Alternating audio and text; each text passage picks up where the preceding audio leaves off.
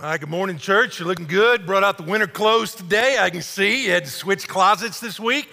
All right, Second Peter is where we're going to be. Second Peter chapter 2 is where we're going to be. want to say hello to the folks joining us online. Please come visit us if you find yourself in the 828 as well as the, uh, the other campuses. Uh, before we jump in there, let me give you two dates, if you would, to not just pray about, but also do all you can to make sure they are on your calendar. First one is Christmas Eve. You'll be hearing a bunch about that. That is December the 24th. I think there's 14 services that day around the 828. And so make sure, A, that you are at one of those, but two, and just as importantly, make sure you have a friend with you, all right? People are super open in that time of year to receive an invitation from somebody that they know and somebody that they trust. Hopefully, you have some people like that. Second one to put down, if you would please, is January the 8th. We've never done this before, but we will have a what's called a vision weekend where we will be laying out on January the 8th all the stuff that the Lord has opened up for us to walk through in the year of 2023. Everything from what God has put on our plate regarding foster care or compassion or church plants or church campuses. Listen up, Haywood County. All those things be thinking, all right, how do I make sure I'm there uh, on the 8th? All right, so January 8th, December the 24th, two big dates, get them down. Second Peter Second Peter uh, chapter 2. Let me tell you on the front end. Uh, man, this text is a doozy. I was, this is, if you're like, I came to church looking for an encouraging, positive, hope filled message. Well, that's next week, all right? This week is intense. This week, this week is a warning. This week reminds me of, and I know that, I mean, 100 years ago when I did driver's ed as a 15 year old. Uh, there were two things that I don't think they do anymore. Number one is at that point we had these little uh, simulators. All right, we'd sit in these simulators, and it was it's kind of like today's games that you would sit in and have an awesome time. But I think they've gotten rid of those. I know they've gotten rid of the horror films that they used to show us in driver's ed. Remember those? Come on, boomers. Somebody raise that. You remember those? Okay. If you don't believe me, you can go back and look at these. But they were, they were, they scared you to death. But what they were legitimately, they were these films they would make you watch in driver's ed of all this carnage, these accidents that would happen. It's like this is what'll happen to you if you drive while you're sleepy, or you drive while you're drinking, or if you if you look down and try to change the radio station, you will get in this wreck. And they would show these wrecks. They would show these, and they got a little bit better as the years went on, but they would show this carnage right there. Don't put your arm out the window because there might be a sign there to rip your arm off. All this stuff, and they would show it, and you cannot get it out of your mind. Now, I say that to say the reason they did that is trying to reinforce the power that we had behind the wheel of a car. They were trying to tell us and drive home the point that what you have is powerful, and if you are careless with it, it can harm you and it can harm other people. Now, what's going to happen in the text today? If you weren't here last week, last week was all hallmark and promises and awesome stuff that was super, super uplifting. The whole thing was listen, you can trust the Bible. It is an invaluable gift that God has given to his people for our blessing and for our benefit and for our growth. And by the way, again, if anything is valuable, it's worth protecting. That's why you have a lock on your car. That's why you have a lock on your house. That's why you have a password on your technology. Why? Because that's valuable stuff. And so in chapter two, he's going to say, chapter one is about, listen, God's word is super valuable. But chapter two is because it's valuable, it is worth protecting. And so chapter two is about protecting the blessing in the word of God that he has given us. So, Second Peter chapter 2 starts off with one word that ties it to chapter 1, and the word is but. It's but. It's a conjunction saying that what I'm about to tell you is tied to what I just told you.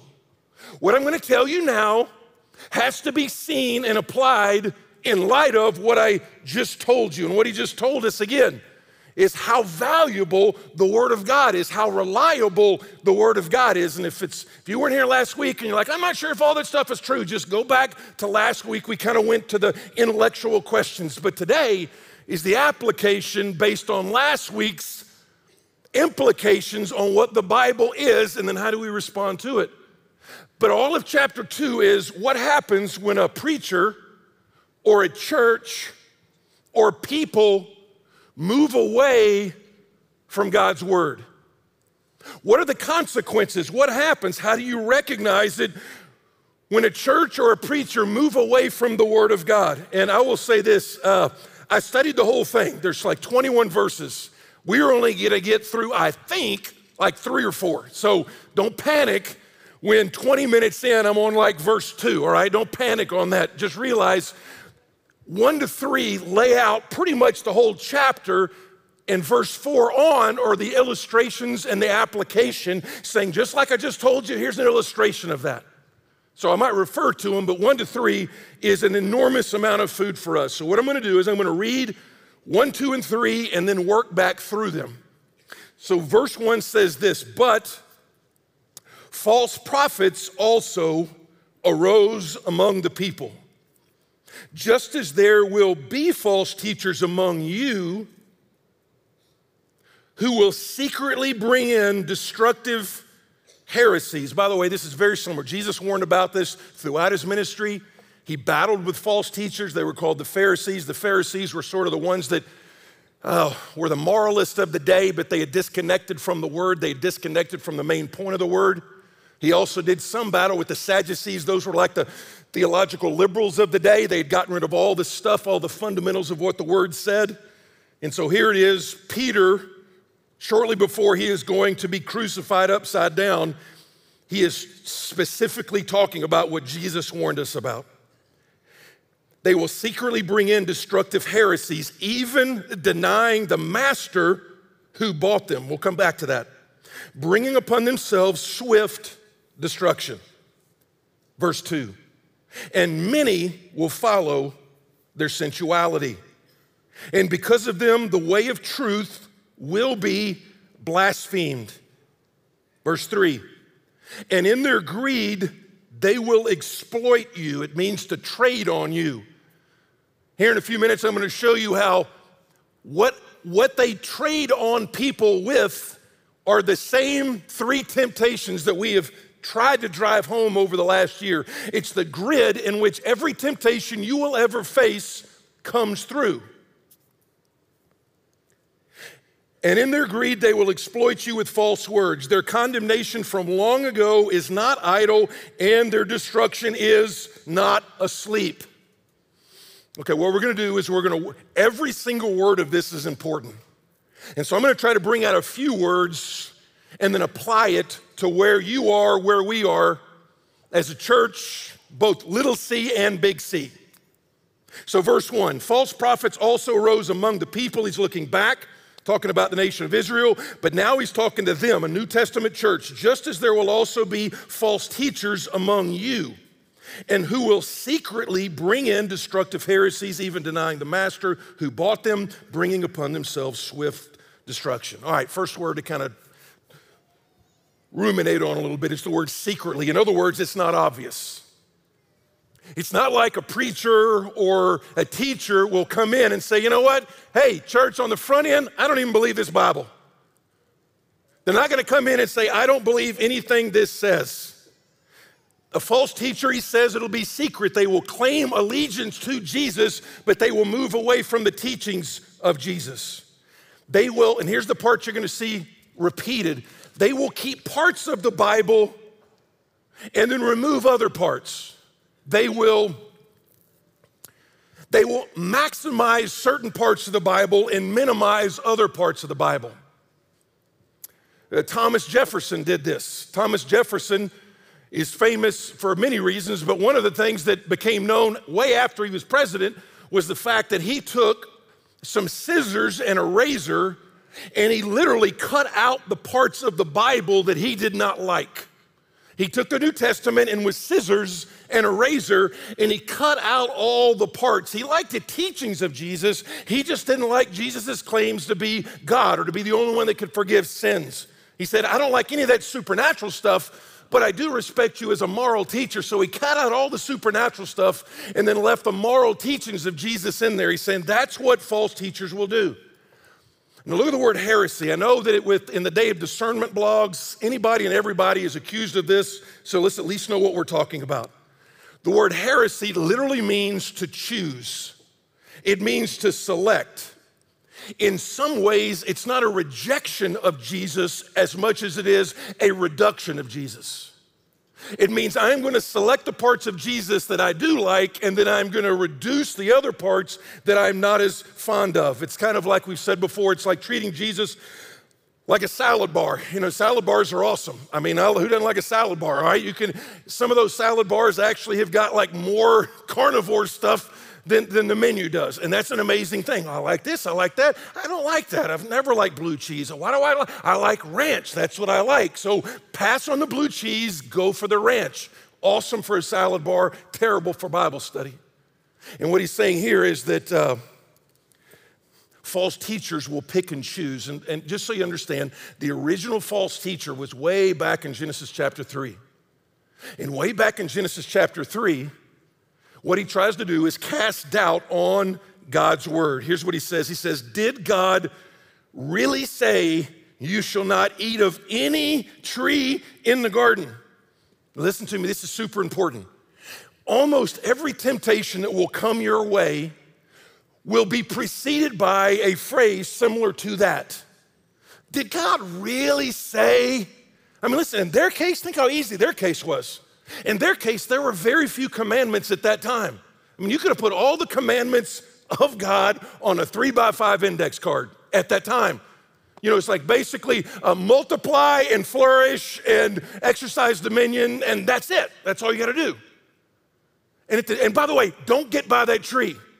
And so, what does he do? He comes and he casts doubt. Did God really say this? Did God really mean that? God's not getting. And he finally goes from having her question the word of God to doubt the goodness of God. To say, you know what, did God really say? And then finally, it's like, God will not kill you. You can't trust God. You know better than that. You got this, girl. You can do it. Man, this happens today. The first temptation is, did God really say you're not supposed to divorce your spouse? I mean, did God really say to tithe the part of your income? Did God really say that He made man and woman both in His own image? Did God really say that? Doing that podcast a few weeks ago, the head of the Summit Wellness Center, she said that she let us in on a fact that one of her friends, one of their FBI friends, said that the best liars are the ones that give you some truth, but not all the truth. The ones that can pass the lie detector tests.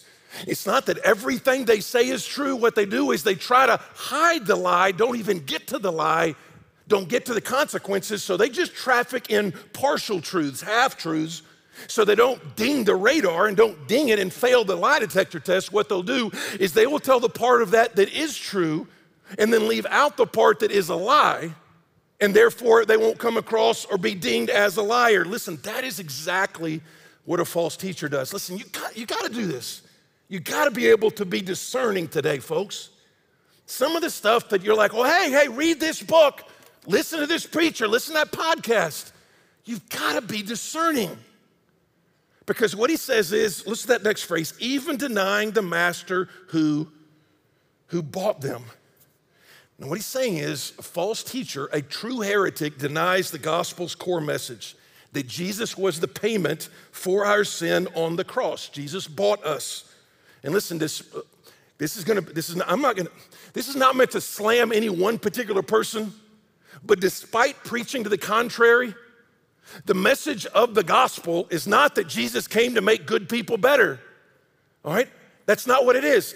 It's not that Jesus is our life coach so that you can have your best life now. That's not the Bible's message.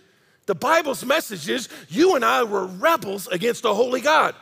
We were dead in our trespasses and sin, Ephesians chapter 2.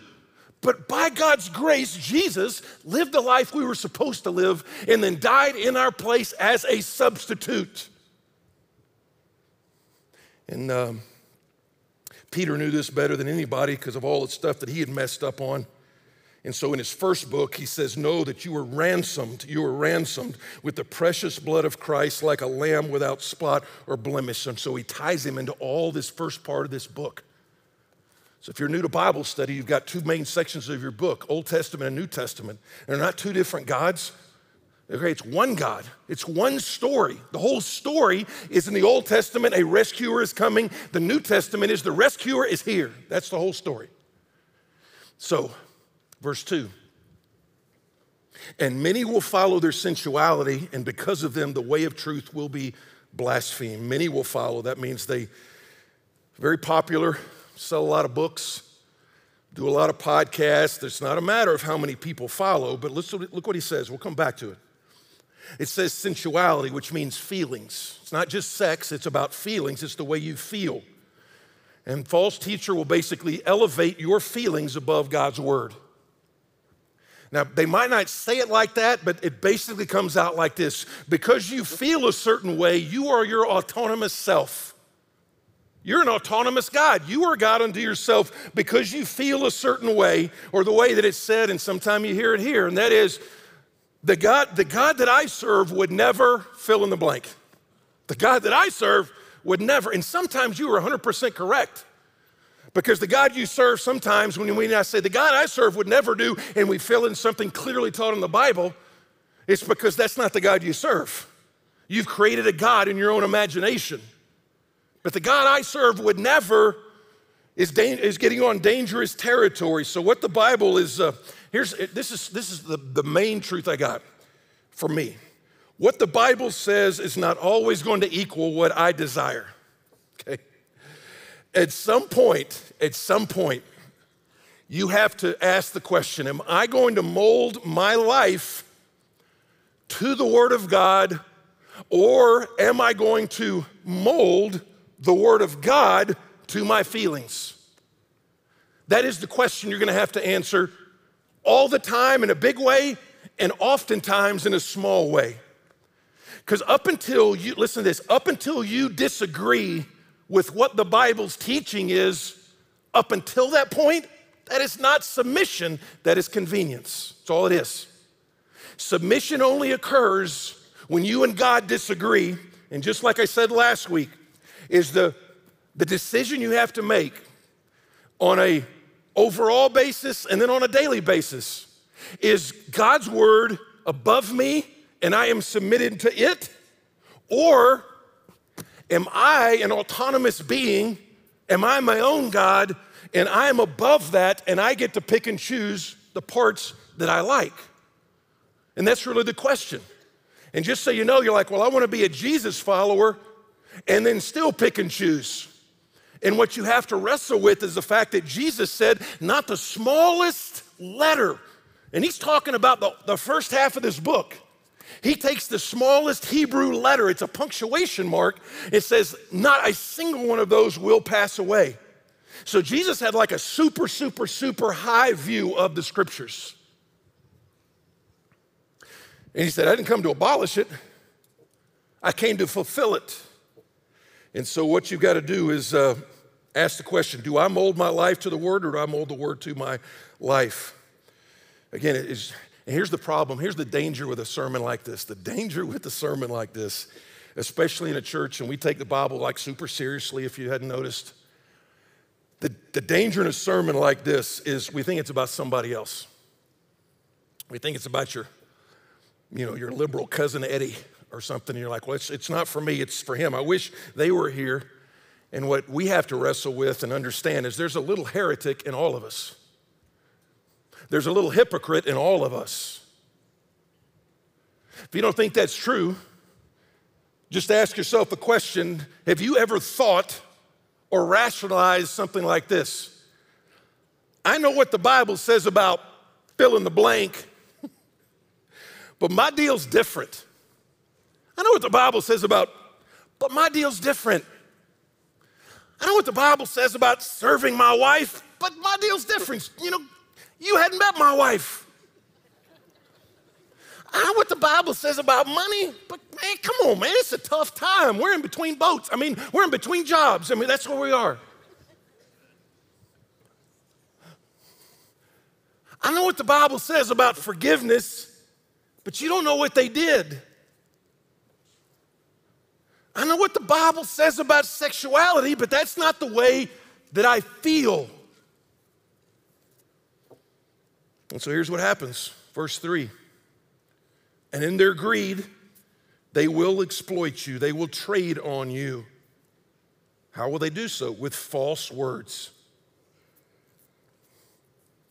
Their condemnation from long ago is not idle, and their destruction is not asleep. I want you to notice that the false teachers, they pray, not P R A Y, but P R E Y, they prey on the same lures that we've talked about six or seven times in the last year. And if you were to turn one page over in your Bible, maybe two pages in some of your Bibles, you would come to a book called First John. And in First John chapter 2, verse 15, John tells us that every temptation that you experience is going to come through a grid of one of three things. In other words, it might look different, it might have a different face, it might have a different name, but the basic the basic thing it's trading on are all found right in here. And the way John puts it is everything in the world.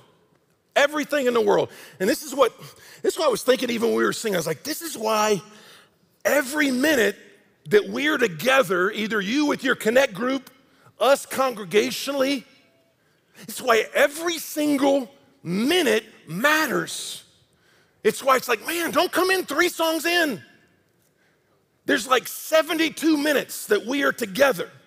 We try to saturate this thing with the gospel, reminding you of what God has done. There are 10,080 minutes the rest of the week.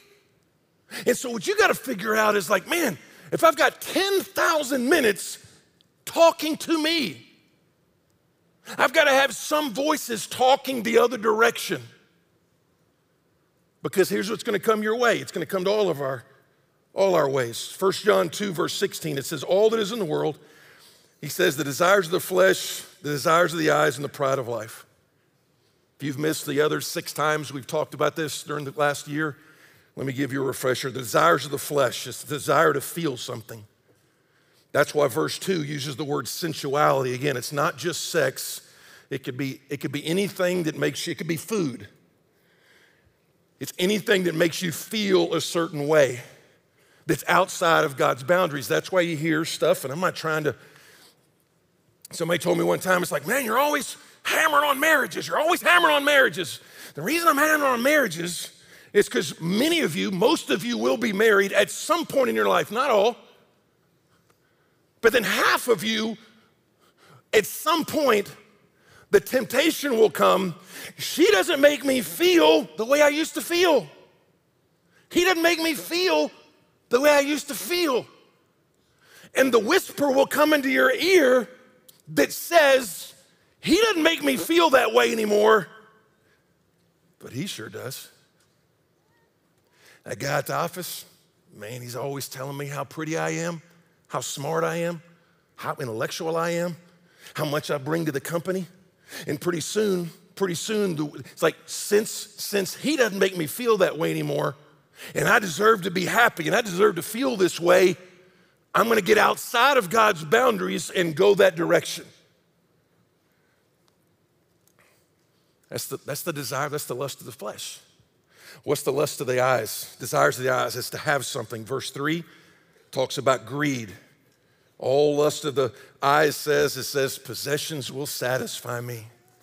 Now again, for repeat, there's nothing wrong with stuff. There's nothing wrong with shiny stuff.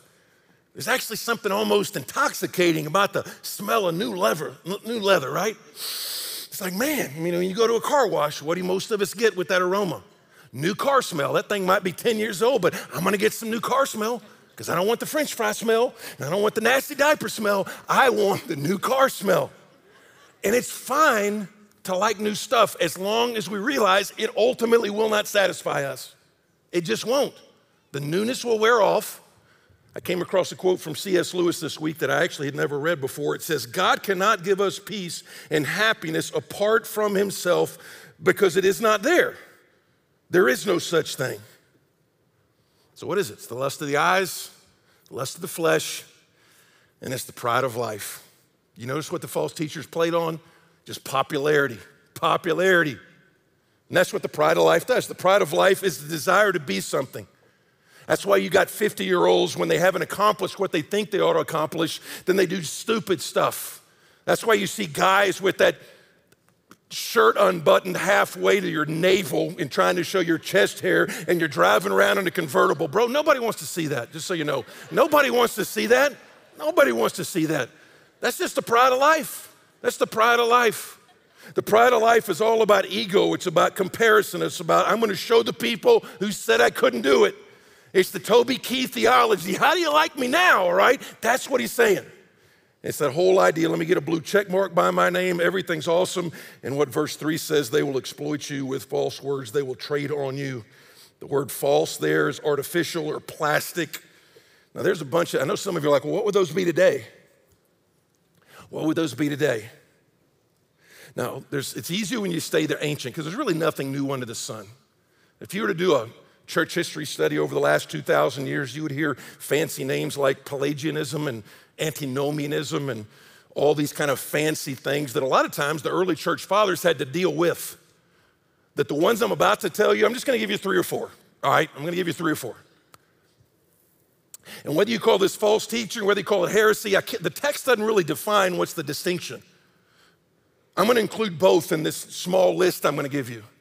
Probably technically, heresy is getting away from the first tier issues of the gospel.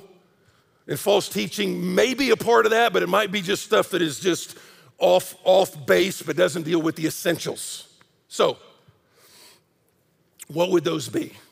again, I could probably give you a list of 10. And no, but just so you know, if you're new here, nobody likes to fight, except like middle schools. You know, they fight, fight, fight. Everybody likes to see a fight.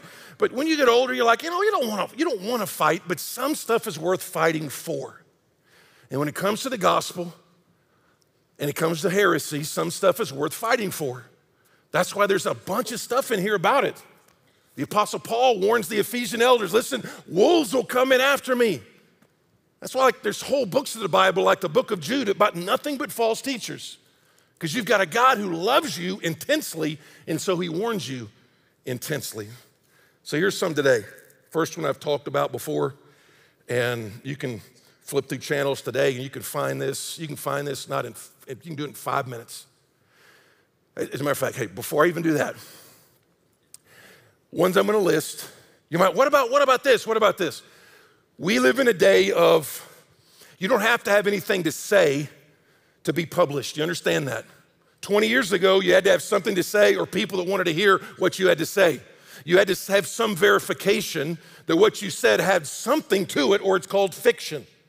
Nowadays, you can just write stuff about anybody at any time with no check mark on it at all. And so, what I'm going to list is not a heretic or a false teacher, is not somebody that you just disagree with politically. Okay? It's not. It's not just somebody that you think some of the stuff they do is maybe a little weird or a little bit off base, but it has nothing to do with the essentials of Christianity. I'll be blunt. In a day, in a day when people can get on there and call people like Tim Keller and J.D. Greear heretic, that is a day that is you like you are not discerning. You're just not. So, here's, here's what I would say would be false teaching. Number one, the prosperity gospel. The prosperity gospel. You flip through some channels, you can find somebody selling this that says, if you love God, then God owes you health, wealth, and happiness. He owes you cotton candy and Cadillacs. If you just love God enough, then He owes that stuff to you. Now, the problem with that is, the problem with that is Christian history and the Bible. That's the problem with it. That's the problem. It, the problem is Christian history. Do you understand? All the apostles died poorly. They all died badly. They got like boiled in oil. They got like beheaded. They got crucified upside down. Peter's wife got crucified the day before he got crucified. Did they not have enough faith? They didn't believe God enough? That's silly.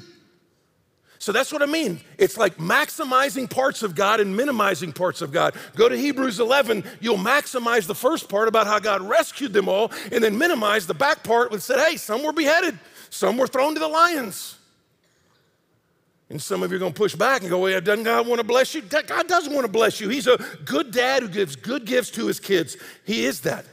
But the focus is not on the gifts, the focus is on God's glory. And half the time, some of the gifts that, half the time, the gifts that He gives us end up separating. We end up leaving Him for those gifts.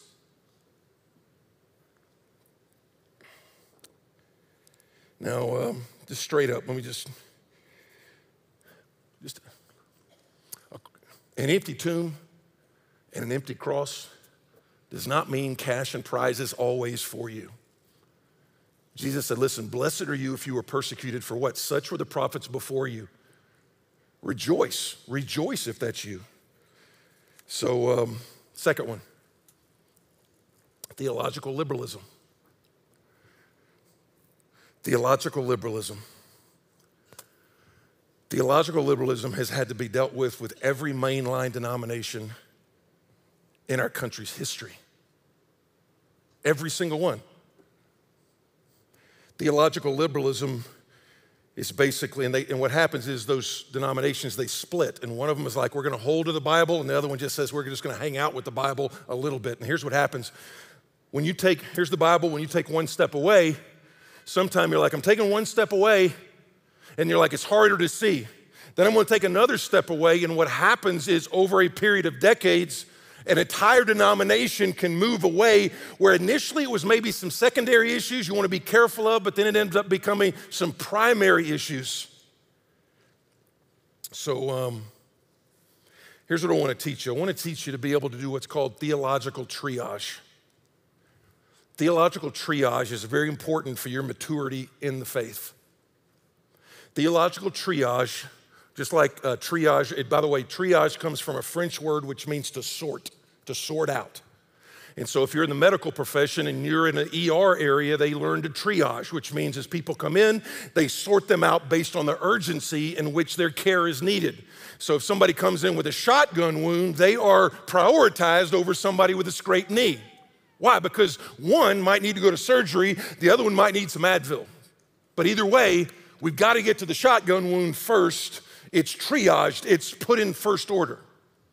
So, let me just tell you that as a Christian, you need to realize there are first order things, there are second order things, there are third order things. It's not that all of it's not important, it's just not all first order things. And before you say, well, everything's important, everything is important, everything's just not first order. Otherwise, the Apostle Paul would not have told the Corinthians in 1 Corinthians 15, it is of first importance. It's in first importance, and he talks about the resurrection. So let me, first order. First order would be things that are essential to Orthodox Christianity that are essential, that are part of the historical Christianity that we stand on 2,000 years of biblical fidelity towards. Essential. You're like, what are those? And these would include, not necessarily exhaustive, but this would include the bodily resurrection of Jesus, the humanity and the deity of Jesus, justification, justification by faith alone the authority of God's word, those kind of things. Those are like first order deals, substitutionary atonement of Jesus. That's first order kind of stuff. When I say first order, it means you cannot really even call yourself a Christian in a biblical sense if you're like, yeah, forget that. In a church, by the way, I will just tell you, a church that gets away from those, it is a matter of time before they become nothing more than a boys and girls club. Nothing against the Boys and Girls Club, they do some awesome stuff. But a church is first and foremost supposed to preach the gospel of Jesus and stand on the gospel of Jesus. That's what it's supposed to do. So that's first order. Second order things are ones that we might disagree with.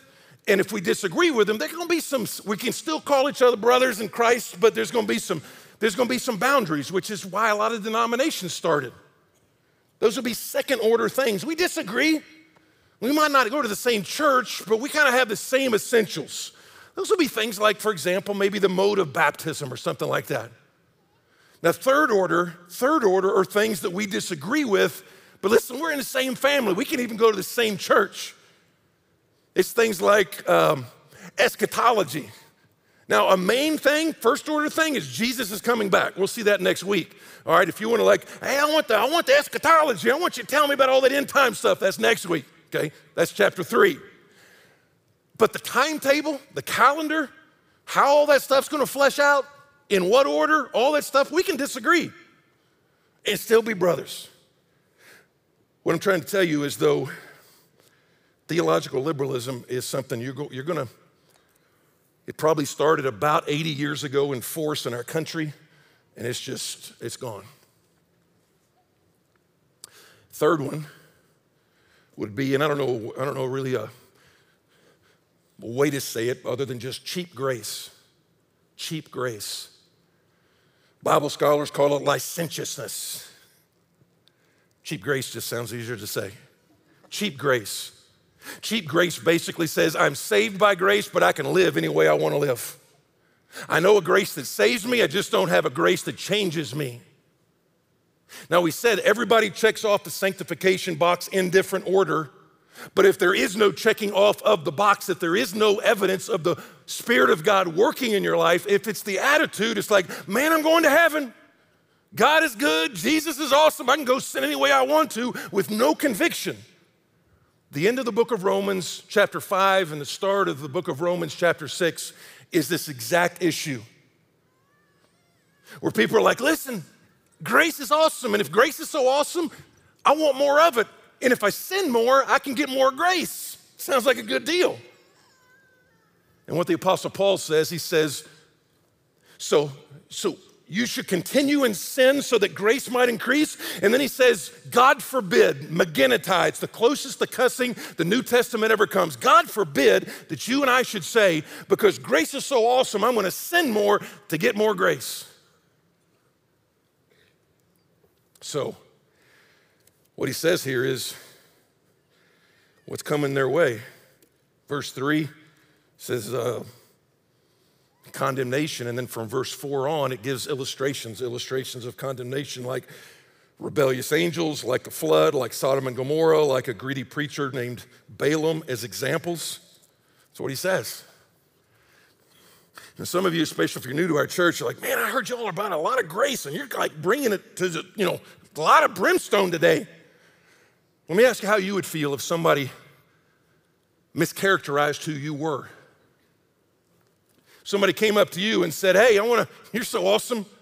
I wanna write a, I wanna write a book about you. I'm gonna write a book about you. And so you spend all this time and you tell them who you are, and let's say for you, you share your you share the facts, and then the book comes out, and the book says something like, he is a fighter pilot with a dysfunctional family and loves cats. And you're like, what? I'm scared of heights, my family is intact, and I'm a dog person. You would be upset because that is a mischaracterization of who you are.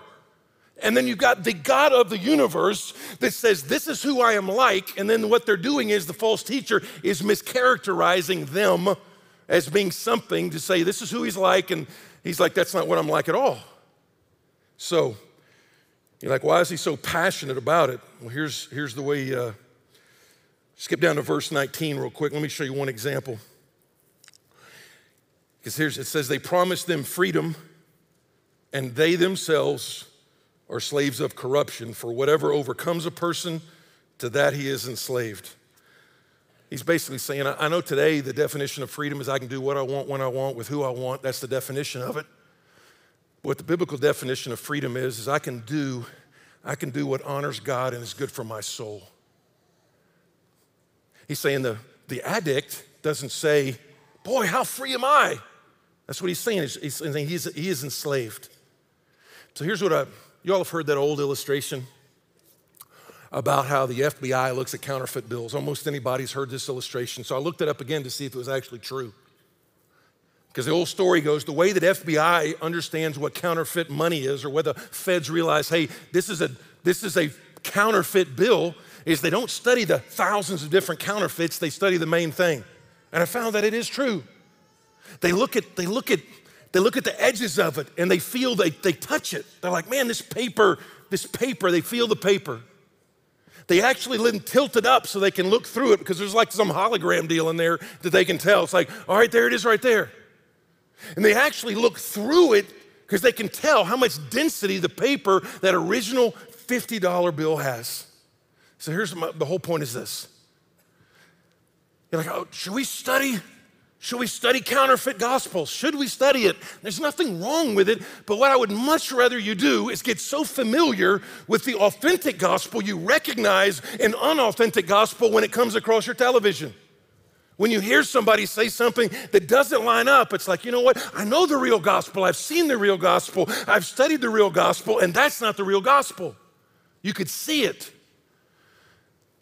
That's why in his first book, he says the angels, the angels look, they're just always looking at the gospel going, I can't, that's, that's amazing. It's amazing God would do that. And some of y'all got saved late in life, some of you got saved re- recently. I got a bunch of people being baptized at different places today. I think in another service, there's like, okay, getting baptized. You know what those people are saying? I promise you, they haven't gotten over the gospel. The question that you got to ask is, have I gotten over the gospel? I got saved when I was 17. And I, I, I don't ever, I don't ever want to get over that. I really don't. I don't ever want to get over the gospel that at 17, I was a rebellious, hell bound sinner against a holy God. I used his name in vain, I blasphemed. All of that stuff was me. I don't ever want to get over the fact that he took me from a condemned sinner to a beloved son. I don't want to get over ever get over the fact that once I was condemned and unfit for use, and now I'm a preacher. Don't ever want to get over that. So what happens is sometimes when we sing, some of y'all look at people next to you and you're like, man, you got to settle down, bro. You got to settle down. It's not that the way you worship is necessarily how you feel about Jesus, but if you're like awestruck of the gospel, because you know why you need the gospel every day? Is because we forget it every day. We forget it every day. I forget it's not my activity that makes me acceptable before God. It's Jesus' activity on the cross that makes me acceptable before God. I forget that every stinking day. So I got to remind myself of the gospel every single day. That's why for like 72 minutes, this is as saturated with the gospel as we can possibly make it. So it's like gospel concentrate. So it lasts you at least until you until tomorrow evening when you can open up your own Bible. And so when we look at it, when we sing some of these songs. There's one song we're going to sing, and I'm like, man, I, just, I can't. I can't get over the fact that it's like there's this one place in this next song that just says, You stand by my, I was like, man, this is awesome. You stand by my side and you stood in my place. Oh gosh, you're kidding me? You stand by my side. That's right out of First John chapter 1 and 2. An advocate, he stands, he stands right by my side.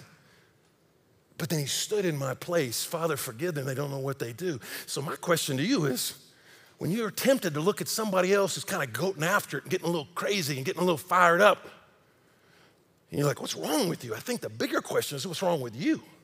What's wrong with you?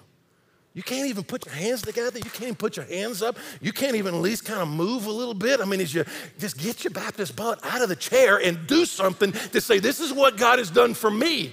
I mean, you're going to do it today. You can do it for the Panthers, and they stink. I mean, that's what you're going to do. You're going to cheer for them, and they're terrible. All right? And God is good, and we're like, well, I don't know. I mean, uh, whatever. Just so, how do we respond? We're going to respond by we're going to respond by singing. And another thing, we, we respond by coming. I know some people are like, ah, I don't have to go up there. You don't have to come up to the front to pray. But you know what? The, another way to look at it is the gospel makes it available for you.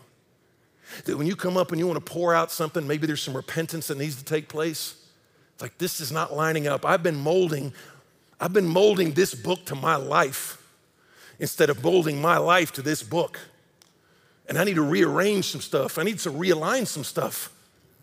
And you want to come up here and you've tried to say it 10 times at your house, but there's something about having your heart posture match your physical posture where you're like, this is the day we start having family devotions as a family. This is the day I start reading my Bible some. This is the day we honor God in our home or in our marriage, in my money, whatever it is.